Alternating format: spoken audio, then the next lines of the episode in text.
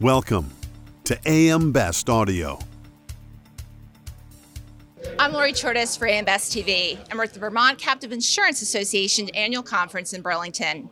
Despite continued hard market conditions and capacity constraints, the use of captives continues to grow and expand into new lines of coverage. According to a new AM Best captive report, the underwriting performance of both existing and new rated captives has been outstanding compared to commercial line insurers, and that outperformance is expected to continue. Joining us today to discuss that and other trends in the captive market is a panel of analysts from AM Best Captive Rating Division. They are Director Dan Teclaw, Associate Director Fred Eslami, Senior Financial Analyst Courtney Beckwith, and Senior Financial Analyst Robert Gabriel. Welcome, everyone. Thanks so much for joining us. Thanks, Lori. Dan, can you tell us about how the hard market has impacted the captive industry? Yeah, hi, Lori. Thanks. Uh, I think, uh, as you kind of highlighted at the beginning, the hard market's been good for the captive segment. We've continued to see more formations and more use and um, expansion of their uses across uh, different company from different companies uh, by uh, single parents as well as uh, risk retention groups. So they're adding new lines. They're they're changing their pricing in order to uh, be reflective of, of, the risks while not being uh, punitive like they think the hard market is, and uh, the profitability is still there. So it's been very good for the hard or the captive owners. Courtney, what's driving the captive segment's outperformance compared to the commercial casualty composite? Great question, Lori. So, two things that come to mind is underwriting and operational profitability. What we've seen in the captive industry in the past five years is minimal volatility, which has in turn resulted in really good operating performance. We've seen the captive industry improve their combined ratio by five points um, year over year since 2021. And so, with the continued loss ratios and underwriting expense, they continue to outperform the, the market. And, um, and when we take a deeper dive, looking into the deeper the different captives that kind of contributed to that was single parent captives. Not only did they increase their premium by 60%, they've also have a incredible combined ratio of 62%. And so we're sure that that's going to continue to happen in the future. So Rob, what factors contributed to the premium growth for captives last year? Sure. So there's a few few factors that really uh, resulted in an increase in premiums. Uh, one, we saw a hardening of the reinsurance market, which led to rate increases being passed down to policyholders.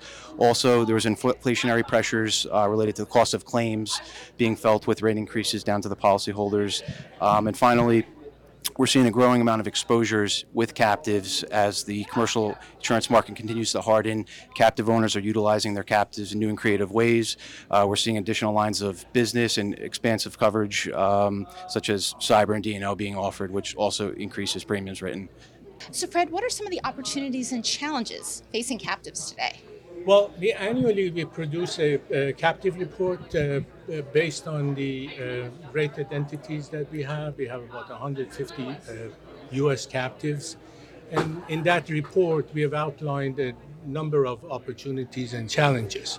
Among them are uh, captives taking cyber as a, a covered line for the parent company because this is more with the single parent captives and also in discussions with companies that we've had, the, the, the uh, fact that you know they're entertaining the idea of taking uh, parametric contracts as uh, you know one way of uh, either complementing to the retention or actually uh, replacing the uh, deductible ha- have come into discussion. So those are the two main factors, and I think it's going to gate gain widespread uh, interest within the industry here.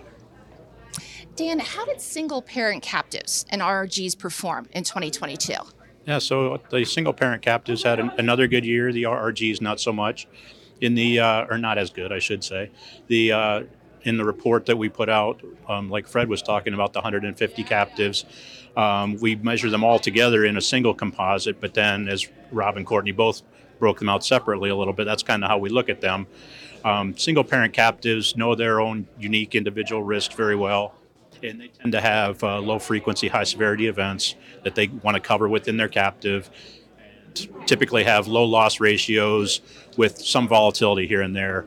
Um, in the big scheme of things, uh, the volatility among the whole cohort is not that big.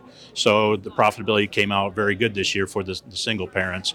On the RRG side, they had um, some higher um, uh, premium growth, about six or seven percent, so which uh, translated to you know better um, pricing for for their um, companies. But they also had higher losses in LAE because some of the liability lines that they cover are um, subject to like a claim settlement and um, social inflation and those type of things. But um, all in all, they um, combined add about nine billion to um, well, four billion to surplus, five billion in dividends for about nine billion that would have gone to the commercial market. So that was a, a, another good year for the captive segment. So, Courtney, as we sit here and gather together in the beautiful state of Vermont, are you seeing anything new for captives in the Vermont domicile? Sure. So Vermont continues to update and revise their regulations and legislations, and that allows them to continue to be the lead for Vermont domicile captives. Um, even with emerging risks, right? We talk about parametric risk transfers. Not all domicile, not all states have accepted that risk. However, Vermont has, and that's why they continue to set themselves apart from other states. Um, in 2022, actually, Vermont grew their domiciled captives by 9.2%. And I just learned this morning that they actually have 655 uh, Vermont domiciled captives, and AM Best rates 36 of them. Talking about regulation, Rob, what else are we seeing on the regulatory front? Are there any updates or many developments? Sure. So Courtney just mentioned parametric uh, insurance contracts. Last year, Vermont passed a captive bill allowing captives in the state to begin writing parametric insurance contracts. Um, we've seen other states in 2023, such as Connecticut, um, pass similar legislation. So I think going forward, parametric insurance, um, you know, is, is, is growing in popularity and could be something to look forward to from other domiciles that may look to Vermont and, and Connecticut to uh, roll that out as well.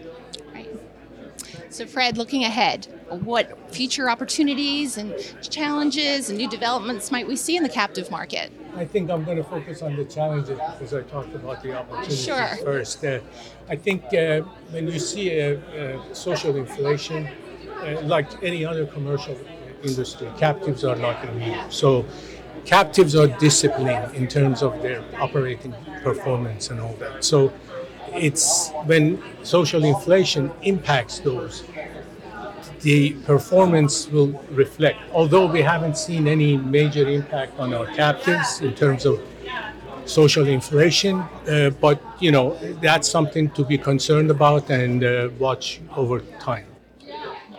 Well, this has been so informative, so interesting. Thank you so much, Fred, Courtney, Rob, Dan. Thank you so much for joining us. Thanks, Laura. Thank, Thank you. you. For AM Best TV in Burlington, Vermont, I'm Lori Chortis.